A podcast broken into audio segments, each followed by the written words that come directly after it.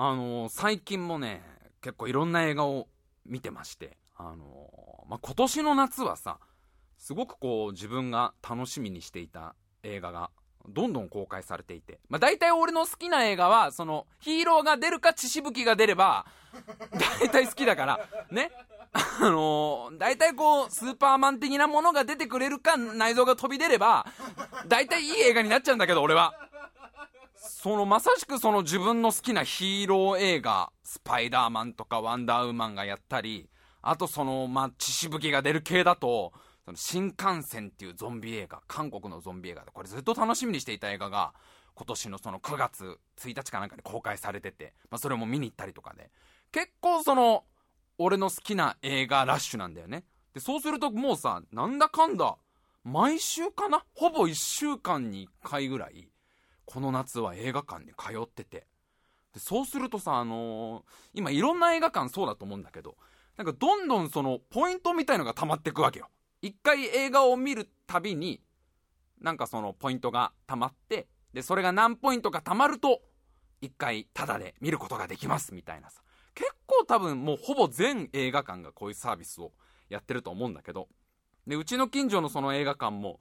6回見たら1回無料なのかな ?6 回、6ポイント貯めれば、6回分の半券を持ってって、それをこう円形に並べて、あの、ノーモア映画泥棒って叫ぶと、あの、映画のせいが、あの、頭がカメラの映画のせいがこう、映画のせいが出てきて、何でも願い事を言えと。い一個だけ願いを聞いてやるから何でも言えっつって。あ、あじゃあ、あの、一回英語、ただ、あ、いや、じゃあ、の、ナタリー・ポットマンに一回会わせてください。何でも、何でもだったら、ナタリー・ポットマンに一回会いたいんで。だからそれはそのなんかギャランティー的に無理だみたいなこと言われて、あ、えあじゃああの、エマストーンに一回会わせてくださいって、それはもう今年のアカデミー主演女優賞じゃねえかバカ野郎って言われて。もうその一回、一回願いを叶えてくれるっていうから、その映画をタダでさ、6回見ると1回無料みたいのがあるわけですよ。で、そうなるとこの自分のなんというかこう、貧乏臭いところって言ったらあれなのかな。いつも映画を見るときは基本レイトショーなんですよ。その仕事終わりとかで見る、その8時以降にやってる映画で。で、レイトショーっていうのはこの、割引になるんだよね。夜遅くにやるから、帰り道暗くて怖いから、その分、その分、帰り道をもうね、暗い中一人でとぼとぼ帰るの偉いね、偉いね割引があるから、レイトショーは500円引きになるんだよ。で、それもいいからさ、その、いつもレイトショー1300円の見んだけど、この1回タダで見れるって言われちゃうと、1800円の方見ようってこう、何なんだろうね、この、このもう本当に自分の貧乏くせえとこっていうか、別に同じ同じ映画なわけだよ。1300円で見ようが1800円で見ようが映画は映画なんだから500円分トランスフォーマーがいっぱい出てくるとかないわけだよ500じゃあ500円分ねその昼間に見たらもうちょっとそのねワンダーウーマンがもう一人出てきますみたいな 500円分のワンダーウーマンが出てきますみたいな展開にならないんだけどこうなんか人間のずる賢いずる賢いっていうかなんていうかこう貧乏くせえとこでせっかくただになんなら昼間生きてってやっぱなるんだよね。で、まあ、6ポイント貯まって、まあ、6枚の半券を持ってってさ、それをまあエンジンに組んでさ、ほんで、ね、 no more 映画泥棒って映画の精を出して、何でも願いを叶えてやるって。えー、じゃあ、スティーブン・スピルバーグ監督に会わせてください。だからギャランティー的に無理だっつってんだろって。俺の力を超えてる願いを言うんじゃねえっつって。外タレは基本無理だって言われて。えー、じゃあ、麻生久美子に会わせて、ギャラ的に無理だって言われて。6回溜まったから、じゃあ、その、まあ、1回見ようってことになって、その1000、1800円の昼間やってる映画をやっぱ見ようと思ったわけですよ。で、そうなるとこれが難しくて、もうそのさ、一日中やっているような映画ってのはほぼ全部見てるわけ。そのうちの近所の映画館でやってるね。朝から夜のレレイトショーまでずっとやってるようなスパイダーマンとかトランスフォーマーとかワンダーウーマンとかもロボットが出てきたりヒーローが出るタイプの映画ってのは大体やっぱ人気作だからもうほぼ全部見ちゃっててそのお昼にしかやってないような映画っていうのがあんまないわけよ。もうおひお昼ってかもう一日やってやってて見てない映画がないから。そのお昼にしかやってない映画チョイスをさ自分でするんだけど。これがまたその難しいところでどうしてもその1800円の映画を見ようとすると、大体そのなんか女子高生の恋愛的なさ、あの、女子高生がタイプの違う同級生2人に囲まれて、どっちと付き合おうかみたいなのを迷うタイプの映画前からあるでしょ、ああいう。そういう感じの日本のその青春ムービーぐらいしかやってなくて、これなかなかまあ、うん、どうしようこれ諦めてこうその6ポイント貯めといてまた自分の見たい映画見ようかなとかずっと思ってたんだけど1個すごい気になってた映画が昼間に公開されててその気になってたっていうのもその他のスパイダーマンとか見たく1年前から予告編を見て気になってたってことじゃなくその映画館でポスターが貼られた頃からずっとこの映画誰が見んだろうっていうので気になってた映画があるんですよ。これがもしかしたら見たっていう人いるかもしれないんだけど、えー、ボブという名の猫幸せのハイタッチっていうイギリスの映画なんですよ。これがなんかその実話を元にした映画で、えーまあ、一人のこの若者ホームレスの若者が、まあ、ボロボロだったと、えー、薬物中毒になっちゃって、えー、もう家もないし仕事もないしボロボロだったんだけどそのある日怪我をしていた野良猫と出会ったことによってその野良猫ちゃんをこうなんていうのか一緒に住む一緒に暮らすことによってその青年が立ち直っていったって話でなんかもともとこれはその青年が自分で本に書いてその本が大ヒットしてなんかイギリスで500万部ぐらい売れたのか？世界で500万部とか言ってたかな？それぐらい売れた本が元になってんだと。でそれを元にした、えー、まあ、いわゆるその感動動物映画みたいなやつなんだけどその、まあ、ボブという名の猫すごい気になってたのがまずその上映回数がすごい少ないわけよ。昼間2回ぐらいしかやらない。12時の回と17時の回だけ最初割と最初からね。結構ああいうのって1日ずっとやってた期間が1週間ぐらいあってそっからだんだん回数が減ってくならわかるけどなんか最初からもう1日2回ぐらいしかやんないのとあと俺が見逃してるだけなのかその映画館で一度も予告を見てないわけ俺は。予告編が流れた記憶がないからいつもその一番隅っこの方にポスターだけ貼ってあってそのボブという名の猫みたいな感動の実話ストーリーみたいなの書いてあるその,、ね、その映画を誰がこれ気づいてんのかなっていうこれ大丈夫かなスタッフの人もちゃんと気づいてんのかな？この映画のことっていうのを映画館行くために思ってたわけ。でこれちょっと行ってみようかなっていうさ。このおそらく誰も気づいていないであろうボブという名の猫をどんな映画なのかなと思ってさ。でそれが昼間の、えー、昼間っていうか夕方の17時の回を予約しようと思って。でなんかインターネットで今チケット予約ができるからさその映画館のサイトを開いてもうこれはもう貸し切りだろうなと。そのボブという名の猫なんで、もう予告編もやってないし、1日に2回しかやんなくて、なんか正直話題に上がってないでしょ？正直 CM でも見かけないような映画だから、これもしかして広々と貸し切りで見れんのかなと思ったら、なんか3割ぐらい埋まってんの。えー、みたいな、もうさ、え、こ、こんな、この平日の夕方の5時に3割埋まるって結構じゃない？結構そこそこ人気のある映画だよね。まあ、100席あったとしたら30人ぐらいのお客さんがすでに予約してて、近所の猫が来てんのかなって、もう これはなんかそのわかんないけど、近所の猫の間では、すごい話題になってて、なんかお魚一匹持ってけば入れるみたいな噂が広がって集まってんのかなみたいな。ご褒美でカリカリがもらえるからみたいな理由で来てんの。猫の集会代わりになってんのかなみたいな風に思って、え、3割ぐらい入ってんだ。ちょっとすごい興味がまた湧いてきてさ。で自分もチケット買ってさ。で映画館入ってもうほんと正直誰が見んだよって。このほぼ。で監督も俺は俺が知らなかっただけかもしれないけど監督も無名だし役者もみんな無名の方でで宣伝もほとんど見てないこの映画誰かなと思ったらあのすんごい猫のことが好きそうなおばあちゃんたちが30人ぐらい。ああなるほどってその時。そ優しそうなおばあちゃんで30%ぐらいっていう。あの婦人会みたいな感じ。すごいそれを見た瞬間ああああ、届くとこには届いてんだっていうこのなんつうんだろう、マーケティングのね、こう、面白いところでさ、単純に俺が、俺がめ、なんか客層の、なんていうの、映画会社が考えているターゲット層じゃないだけで、おそらく配給会社が考えてるターゲット層にはすげえ届いてんだよね。なんかおばあちゃんたちがずら、えー、おばあちゃんばっかだな、みたいな。で、ニコニコ、こう、みんな、こう待ってるわけですよ。で、まあなんかまあまあでも、それでもまあ見ようと思って映画が始まって。で、まあこれがまあ結構いい映画なんですよ、ぶっちゃけ。その、もともとその、結構売れた本が元になってて、まあちょっとさっきも言ったけど、そのボロボロに暮らしていた青年が、一匹の猫と出会って成長していくって話で。で、まあ、ドキュメンタリーとかじゃなくてもちろんそれを元にした話だから、ちょっと違うらしいのね。本の内容とはちょっと脚色はしてるらしいんだけど、すごくその、俺ぐらいこのなんかひねくれた人間が見ても、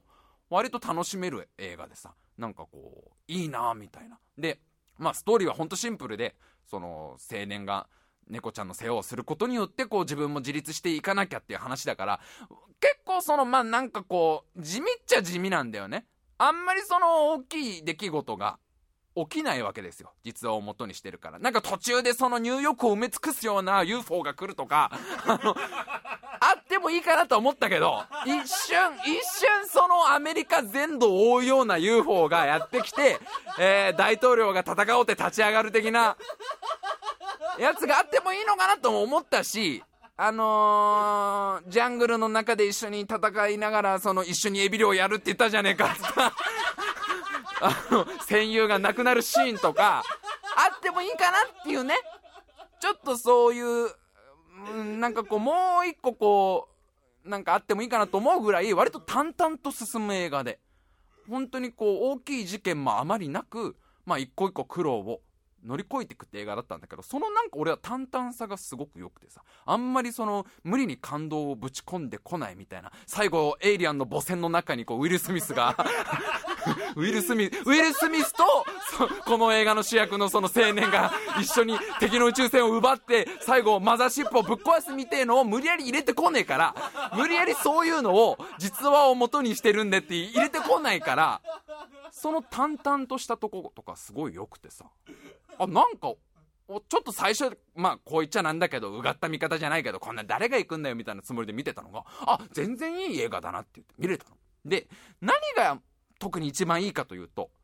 その、要は、まあ、猫ちゃんが出てくるわけよ。その、ボブっていう猫ちゃんが出てくるんだけど、そのボブを演じてる猫が、まあ、これが可愛い猫ちゃんを探してきてるんだよね、ちゃんとね。その、まあ、いわゆるなんていうの？タレント、タレントペット、タレント動物？な動物タレントか？動物タレント的なもんなんだろうね。やっぱイギリスの動物タレントはね、やっぱ演劇の歴史が深いからやっぱ違うね。あのやっぱりボブ役の猫は相当訓練してんだよ。多分あのイギリスの王立演劇学院みたいに出て演劇学校多分出てない。あのアンソニー・ホップキンスの後輩だった子なんだよ、あの子は多分。すごいそのさ、主役の猫ちゃんの演技が、相当うまいというか、ちゃんとそのなんかこう、例えば、えー、主人公の青年がこう、ご飯をあげるんだけど、あんまりやっぱりお金がないからそんなにご飯あげらんないみたいな。で、えー、今日はもうこれだけだよって出すんだけど、もうちょっとくれよっていう顔をちゃんとしたりとか、うわ、今の顔はホプキンスもできねえやつだよ。ほ、もう、もう、もう3粒カリカリをくれみたいな顔とか、あとそのなんかもう、この主人公がボロボロになっちゃってなかなか薬物から抜けらんなくてなかなかこう自立できないってこう苦しんでる中でも猫ちゃんは別にそれにあんま気にせずのびのびと暮らしてる時の伸びてる表情とかがすごい可愛くて。なんか結構その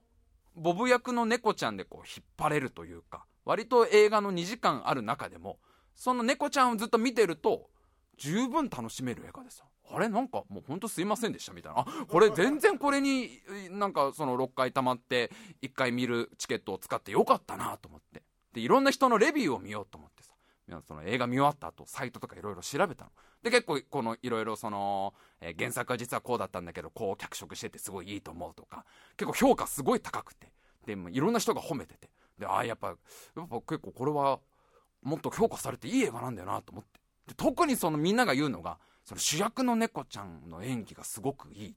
あの本当に表情を、えー、豊かにしていて、まあ、監督の腕もあんだろうけどいいいい猫ちゃんを見つけてきたんだねみたいなこと言ってたら衝撃の事実がこのボブ役の猫ちゃんがボブ本人っていうそのそのさ実話を元にしているそのボブという名の猫のボブ本人がボブを演じてんの。何それと思わない？公式サイトにボブを演じてるのはボブですってどういうことだよと思わない？そんなパターンあんのと思って。いやその主役の青年とかなんか途中で出てくるガールフレンドになんのかなんのか分かんないみたいなそのね協力してくれる女の子とかもちろんそのプロの俳優とか女優が演じてんだけどボブだけはボブがやってます。えー、そんそのパターンすげえなみたいな。ドキュメンタリーならわかんじゃん。ドキュメンタリーでボブという名の猫っていうね、そういうドキュメンタリーがあって、その、もともとストリートで暮らしていた猫が、え、こんだけ一人の人間を力強く構成させましたみたいなドキュメンタリーならボブが出てくるのわかるよ。その、実話を元にした映画の主人公は本人ですっていうのは、それ今公開されてる映画で言うならその関ヶ原の徳川家康を本人がやってるってことでしょ役所工事じゃ役所工事じゃなくてホトトギスの前でずっとこいつはいつになったら泣くんだろうって待ってた家康さんをオファーかけましたみたいな話じゃん。家康は本人がやってますみたいな。そんなパターンあんだみたいな。そりゃまあすごい。だからまあタイトルに偽りは一切ないんだよね。ボブという名の猫を見たんだから俺は。だしさその俺は全くその前情報入れずに2時間その猫メロメロになってたわけ。この猫ちゃんうめえなみたいな。なんかすごいこうただ可愛いだけじゃなくてこういろんな表情を使い分けてこうなんかもう猫の一番可愛らしいこの自由気ままなんだけど甘える時は甘えるみたいなこういうのがもう猫好きはたまんないし動物好きな人はこう心があったかくなるって全部ボブにやられてるわけだ。そりゃボブ一人ぐらいは構成させるよね。こんなさ見ず知らずの国のさボブからしたら全然関係ねえ島国のさ一人のおっさんの心も奪ってんだからそりゃイギリスのなんかこうボロボロになっていた青年の一人も立て直すんで立ち直らせるぐらいの力を持ってるよね。もうびっくりしてさうわあれ本猫本人で本猫だよね。本猫パターンなんてあんだみたいな。その発想すげえな。一応一応そのスタントで7匹のボブそっくりの猫も出てたらしい。何そのスタント猫って新しいジャンルだと思ったんだけど、なんかボブはもう結構高齢だから、そら、いっぱい走るシーンとかは演じらんないから、それはそれでちゃんとスタントボブをな7匹用意したらしいんだけど、ほぼ全部のシーンを、その特にアップになるようなシーンは、ボブ本人がやってますっていう。絶対アカデミー本人賞でしょ。来年から多分、ボブのために作られる、アカデミー猫賞と本人賞ダブル受賞だよね、今回。あの、主演猫賞と主演本人賞のダブル受賞でしょ。確実に。いや、これぜひ見てほしいわ。もう、まさかそのボブ本人が まだ多分公開してると思うので、ぜひそのボブちゃんにメロメロになって、あ、これは確かに構成するわっていうのを、えー、味わってもらえればと思います。それでは参りましょう。タイムマシン部 G!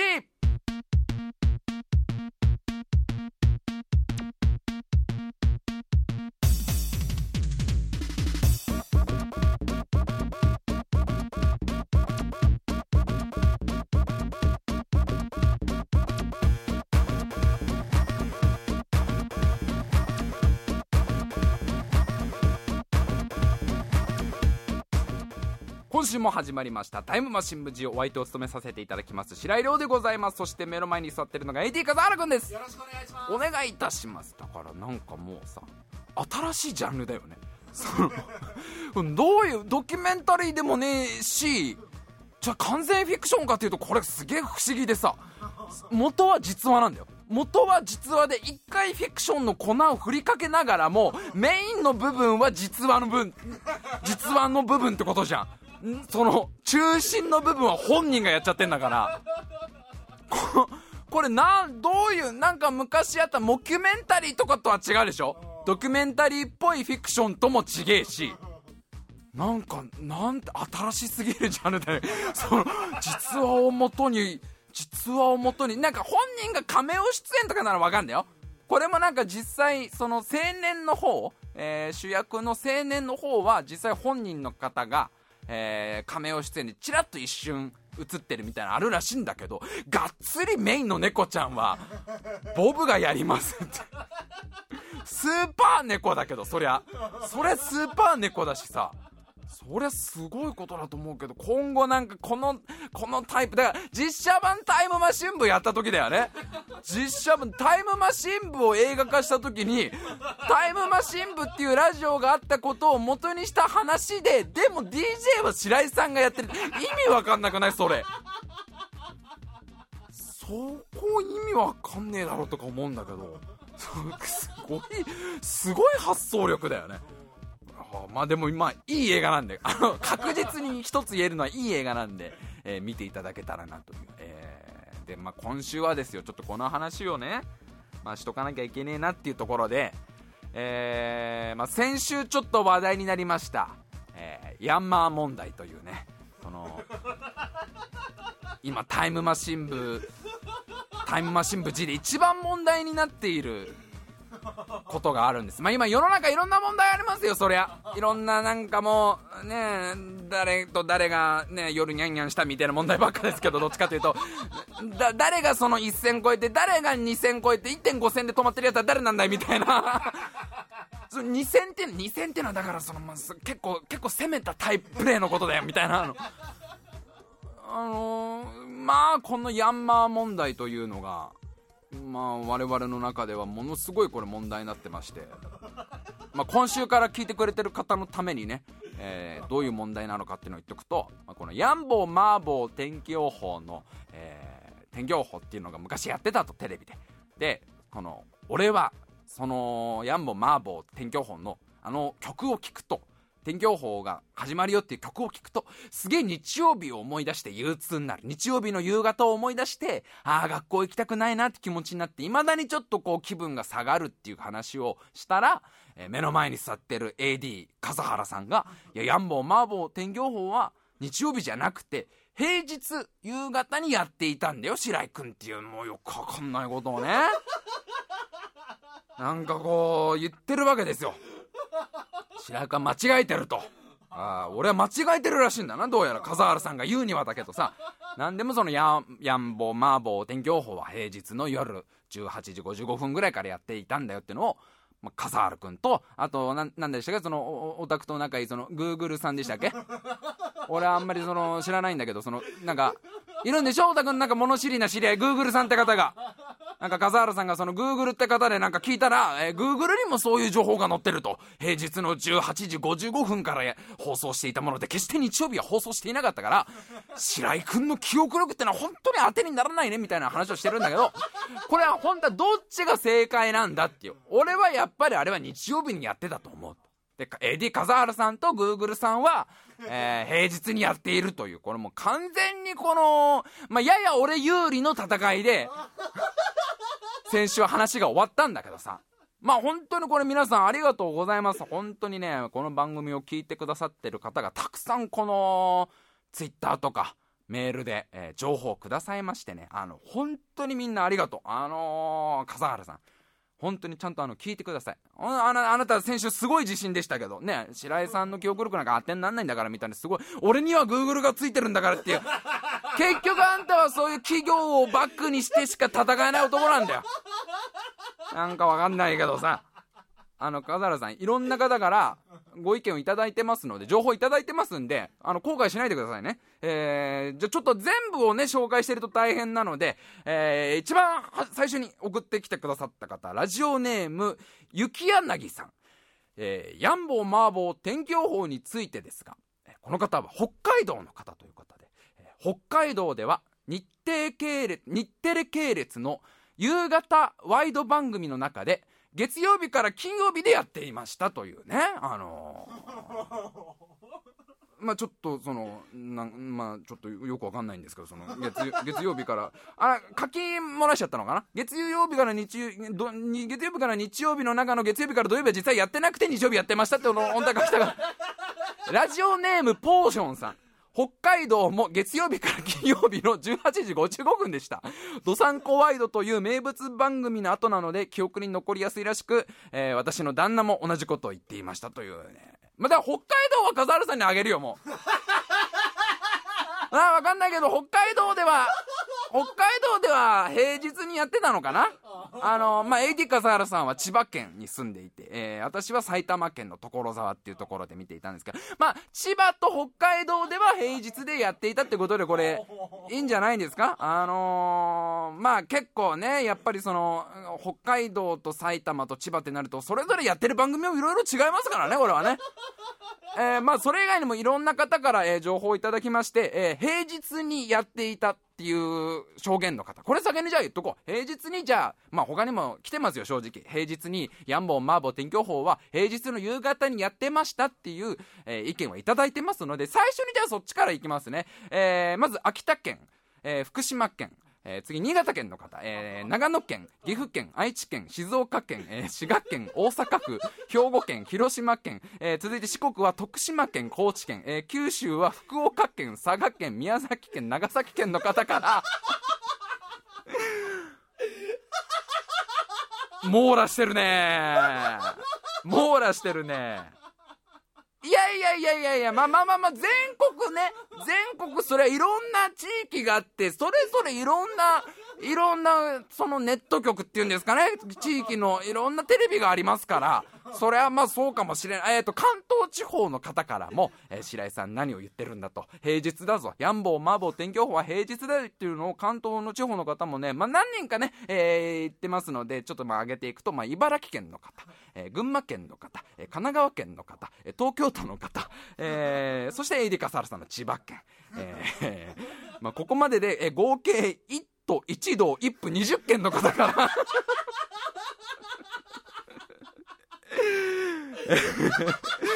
北海道からほぼ本州を全て横断して、えー、四国も九州も全部全部、えー、ヤンボー、マーボー平日にやってましたよというね、まあそういう意見をいただいちゃってましてね。えー、そしてラジオネームあっくん、えー、埼玉県も平日でしたよという。ああ、なんかね、そういう、まあ、あっくんは埼玉県住んでたみたいで、埼玉県もヤンボー、マーボーは、まあ、平日で。まあ、だからさ、なんていうの、その、埼玉っていうのは結構広いんだよ。あのー、みんな知らないかもしれないけどね、埼玉ってのが結構端から端までだいぶあってね、あのー、あれな、一番端から端までだいたいインドネシアからオランダぐらいまであるって言われてるから、やっぱその、県の中でもなんて言ったからだいぶね、地域性っていうのかな。うん。結構、端から端だと言葉が通じねえって言われてんだから。端から端で時差がすげえって言われて、もうちょっと広いかな。ごめん、もうちょっと端から端までだいたい地球から木星ぐらいまであるって言われてるから、結構何光年もかかっちゃうんだからさ、もう端っこまで行くのにさ。埼玉でも埼玉でも平日っていうね。まあでも埼玉はね、広いからね。えー、所沢在住の方から白井さん、ヤンモーバンボーは、所沢でも平日ですよという所沢、そうか。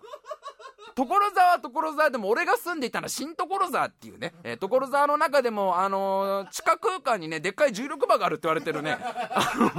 他の所沢は所沢でもその所沢駅と新所沢駅は時間の進み方が違うって言われてるから、えー、そうしましたら、あの、私の地元の友達から私の、えー、中学校時代ですよ。中学校時代一緒にバンドを組んでいた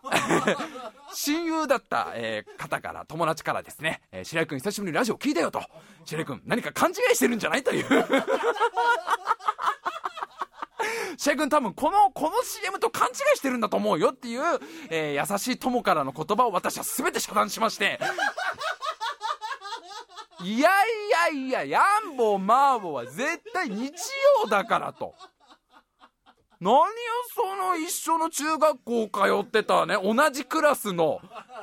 自分の前の席に座ってた親友から白井君ヤンボーマーボー平日だよというね意見をいただいたんですけどいやーちょっとだからこれはもうもうなんかさまあここまで結構五分五分の戦いだけどそのなかなかこの戦いやっぱり決着がつかないって問題があるんだよね。こういう問題ってやっぱ難しくてさみんなもだってあれからもう何十年も経ってるんだからみんなの記憶だったら FA じゃないこれは。これはそそそりゃそうでしょ。ね皆さんもねもそうだし Google さんもそうなんだから全てこの世は幻みたいなもんなんだから。見苦しいって言われるこれ。決着がつかない。このままだと決着つかないということで、あのー、私ですね、このままではいけない。やっぱり一ラジオ DJ として、このなんか、あやふやのまんまで終わらせるのは良くないなと思いまして、アポなしで、えー、私、とある方に、今回この、この問題を集結させるキーパーソンの方にですね、アポなし取材をしまして、えー、電話取材ですけど、うちの母に電話しまして、昨日。1年ぶりぐらいに急に電話して、あ、おかん、俺と、俺だよと。ちょっと聞きたいくことがあるんだけど、ヤンボーマーボーの天気予報は、あれ日曜日にやってたよなと。自分の母ですから。同じ家に住んでいて、同じタイミングで飯を食っていた母親に聞いたこんなオレオレ詐欺ないよね、でもね。ちょっと思ったけど、こんな、急に1年ぶりぐらいに息子から電話かかってきてさ、あ、母ちゃん俺だよ、俺俺、ヤンボーマーボーの、あの、曜日を教えてくれっていうさ、お金はいいのかいってなるよね。母ちゃんに聞いてきました。うちの母である白井紀子から証言をいただきましてうちの母はまずこう言ったんですよ。前提としてまずその20年ぐらい前の記憶2 3 0年前のあんたがちっちゃい頃の記憶あんたが何を見てたかとかテレビをねご飯の時何見てたかなんて正直覚えてない。なぜかというとうちには3匹の悪ガキがいてそれをそれに飯を食わせる毎日が戦争だったと。毎日がもう地獄の黙示録みてえな。本当に戦場のようなまあそれぞれ3人のちびっこに夕飯用意していたんだからうちのチャンカーはそんなもうね同行のノルマンディ上陸作戦だみたいなところで生きていた主婦なんだからいちいちそんなご飯の時のテレビなんか覚えてないしお母さんその確実なことは言えないよと。ただまあ毎日見てた気がするねという。いやいやいや、母ちゃん、母ちゃん、それだと、それだとこの問題が終わんねえんだと。おかんよと。毎日ってのはあれ、だどういう、どういう、それは毎日は月曜日から日曜日の毎日ってことだよね。それだったら結構みんな丸く収まるんだと。ね、あ、月曜日も火曜日も水木金土日毎日やってたんだったら、それは白井さんが日曜日やってたったら、いやー、お母さん日曜日やってなかったと確か平日の、平日の夕方だったんじゃないか。お母さん確かなことは言えないんだけどね。お母さん確かなことは言えないんだけど。だから、今、その、いつから俺の中身は入れ替わってるんだって話だよね、その、俺はこの偽物の記憶を植え付けられる。はい、すいませんでした。いやさすがにちょっとチャンカーの証言が来ちゃうとなと思ってたらですよ、あの今日ですよ、お一人、あのー、日曜日だった気がしますという。リスナーの方からツイートいただきまして、えラジオネームチーヨさんから放送を聞くまで私も日曜日だと思ってまほら来た援軍。これもうすごい。これも一気に一気に一気に持ち返したような雰囲気がどことなくある気がする。いやいや、俺はもうこのチーヨーさんの日曜日だと思ってましたってこ言葉を全部信じますから、あれ、チーヨーさんっていうのは全知全能の神の生まれ変わりっていう話を、どっかで聞いた覚えが、どっかで聞いた覚え。いや、でも、そう、そうかと思っちゃって。おかんが言うってことはもうこれほぼほぼ、ほぼほぼだよね、今まだでもね。もうあと、だからあとは、あとはだから、そのうちの隣に住んでいるドクに頼んで、デロリアンを作ってもらって、まあ、1990年代に一回バックトゥザフューチャーするしかねえかなって そこでまあ、まあ、それだな。だ未来を待とうぜみんな。未来あのタイムマシーンが完成した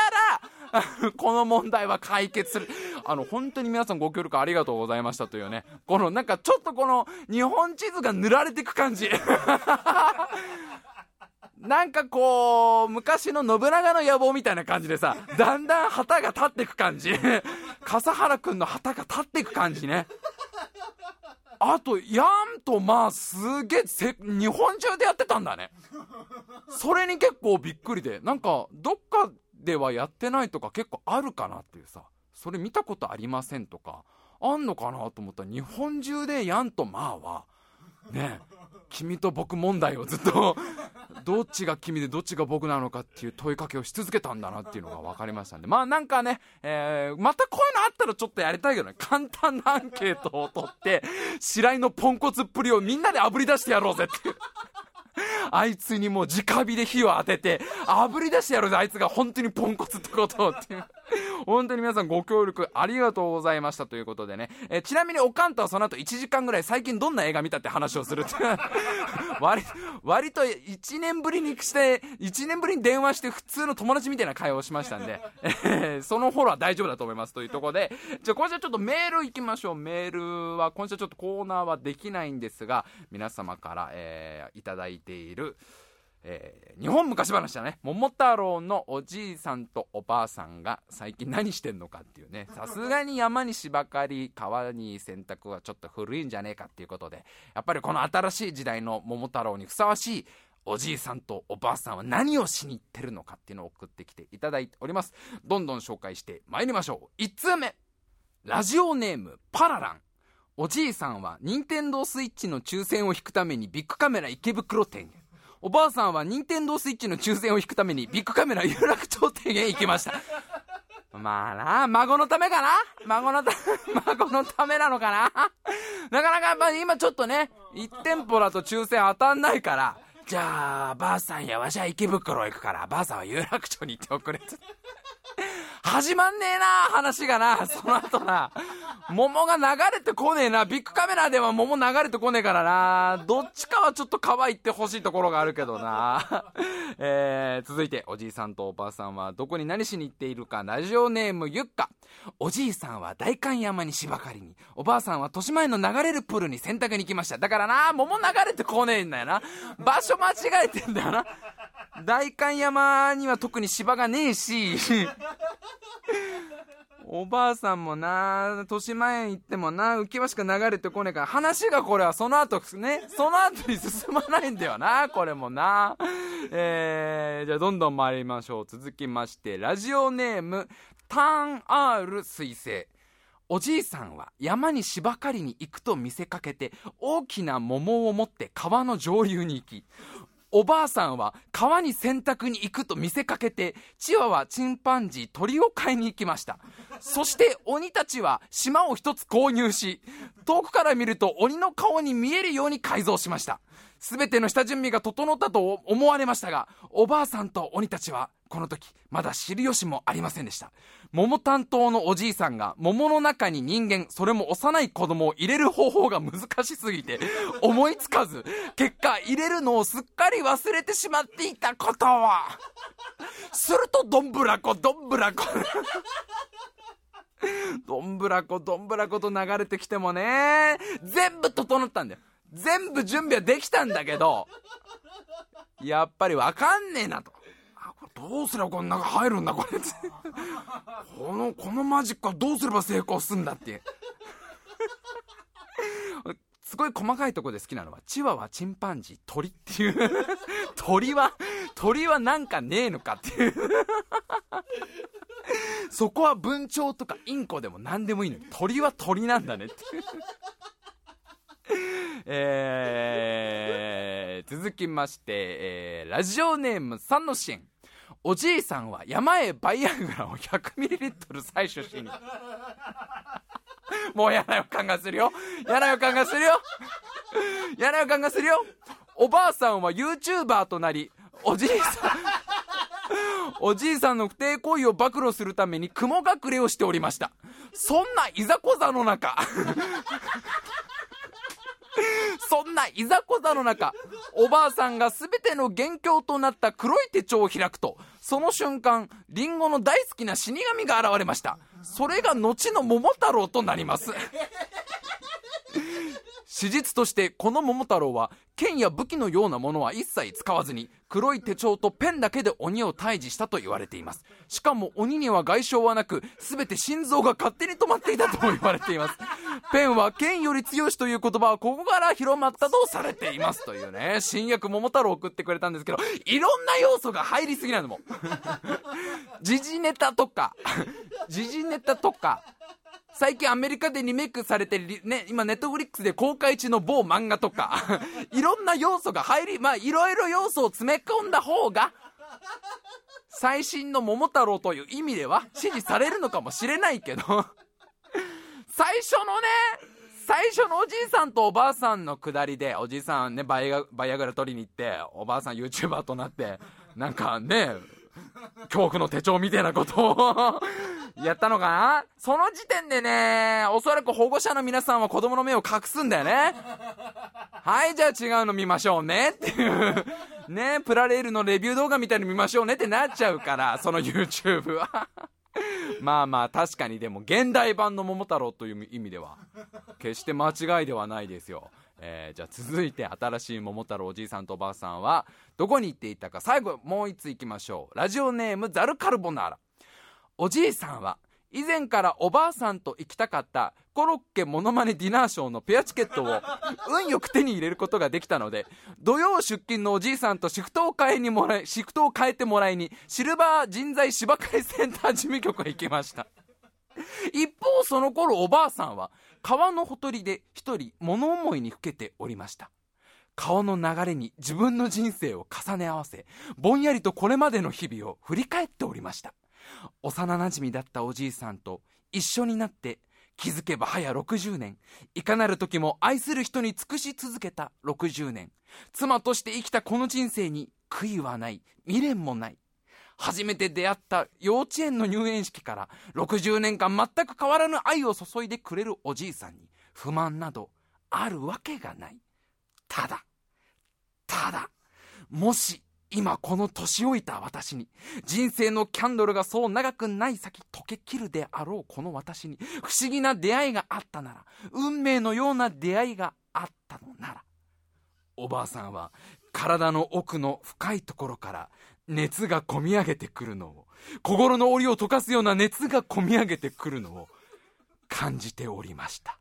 ああもしそんな出会いがあったのならああ、最後くらい思い切り、溺れるような恋がしてみたい。妻ではなく女として、一人の女として、壊れるほど愛されてみたい。おばあさんがじんわりとほてった体を冷ますため、履物を脱いだつま先を冷たい川の中に入れたその時です。川の上流からどんぶらこ、どんぶらこと大きな桃が流れてきました。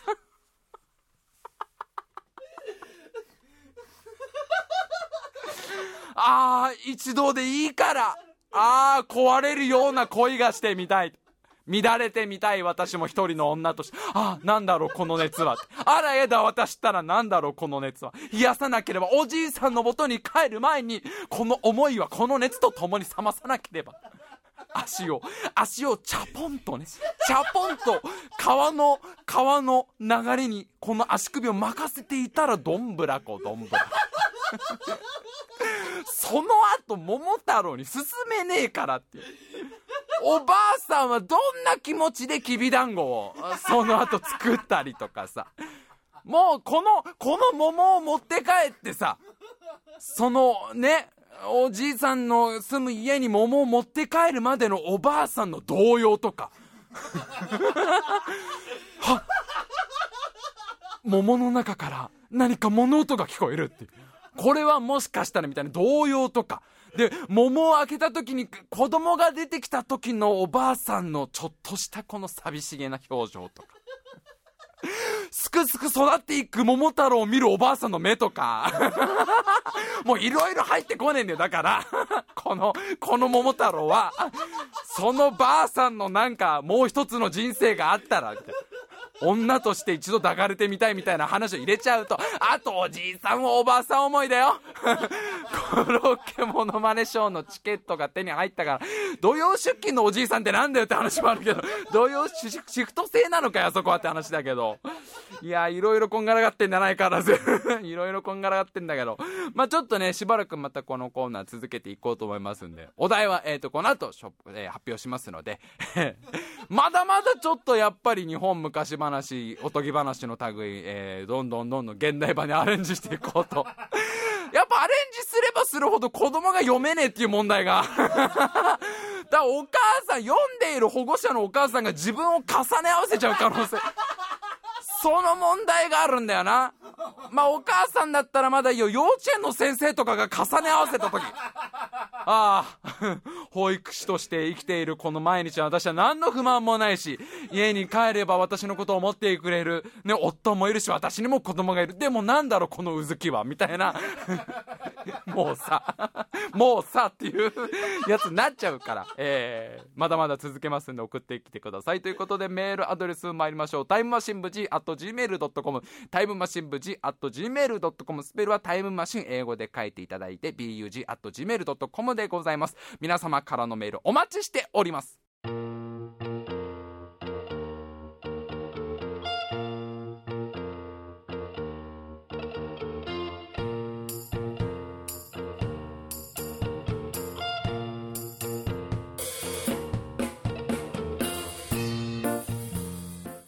今週も長々と喋ってまいりました。まずは、えー、この昔話の、えー、コーナーなのかな？コーナーなのかもまだ微妙なこのトークテーマメールテーマと言ったらいいのかよく分かりませんが次のお題はですね、えー、シンデレラのガラスの靴に変わるものということで、え、もうガラスの靴ももうそろそろいいんじゃないかと。もう散々シンデレラもね、あ置いてきちゃったから、もう、そろそろぴったりのサイズのを履いちゃってんだろうということで、まあ、ガラスの靴に変わるシンデレラが、あの、置いてきちゃったもの、お城に置いてきちゃったもの。だからまあ、あれで条件としては、その後日、あの王子様がそれを持ってきたら、シンデレラだってわかるもんだよね。それをこう王子様が持ってきたらシンデレラ本人ってこう証明になるようなもの。でガラスの靴じゃない。これは一体どんなものが新しいシンデレラにはふさわしいのかっていうのをですね、えー、皆さん考えて送ってきてください、えー、あと来週はコーナーの方をやりたいと思っております。おまかせランキングですね。こちら現在募集中のお題が洗濯機が2位になるランキングということで、えー、思いついたらどんどん送ってきてください。お願いいたします。いやー、あとね、最近見た映画でほんとすごかったのは、あの、ダンケルクだね。ダンケルクも公開初日に行きまして、えー、まあ、今年かなり話題になっている映画ですよ。クリストファー・ノーラン監督最新作。まあもうあの次のアカデミー賞をもしかしたら取るんじゃないかって結構今言われてますけど。まあこれがまあ面白いよくできた映画で、えーまあ、どんな映画かっていうとこれはあの第二次世界大戦の、えー、ダンケルクってところからその撤退した戦いが本当にあったんです。イギリス軍がそのフランスのダンケルクってところから、えー、なんとか逃げようっていうその撤退戦を描いた実話を元にした映画なんですけど、で実話が元になってるから、もう誰が本人なのかをずっと探しちゃうんだよね、もうね、やっぱね。あの、先にやっぱりボブという名の猫を見ちゃってるせいで、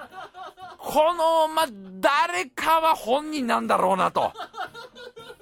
まあさすがにその主役の何人かは若かったから、まあ本人ってわけにはこれいかねえ。いやでももしかしたらいっぱいメイクとかにいっぱい時間をかけて現在ね、あの、80何歳のおじいちゃんが本人役で出てますみたいな誰が本人なのかなもう今後はだからさ、もう、実話を元にしたストーリーってのは基本誰かが、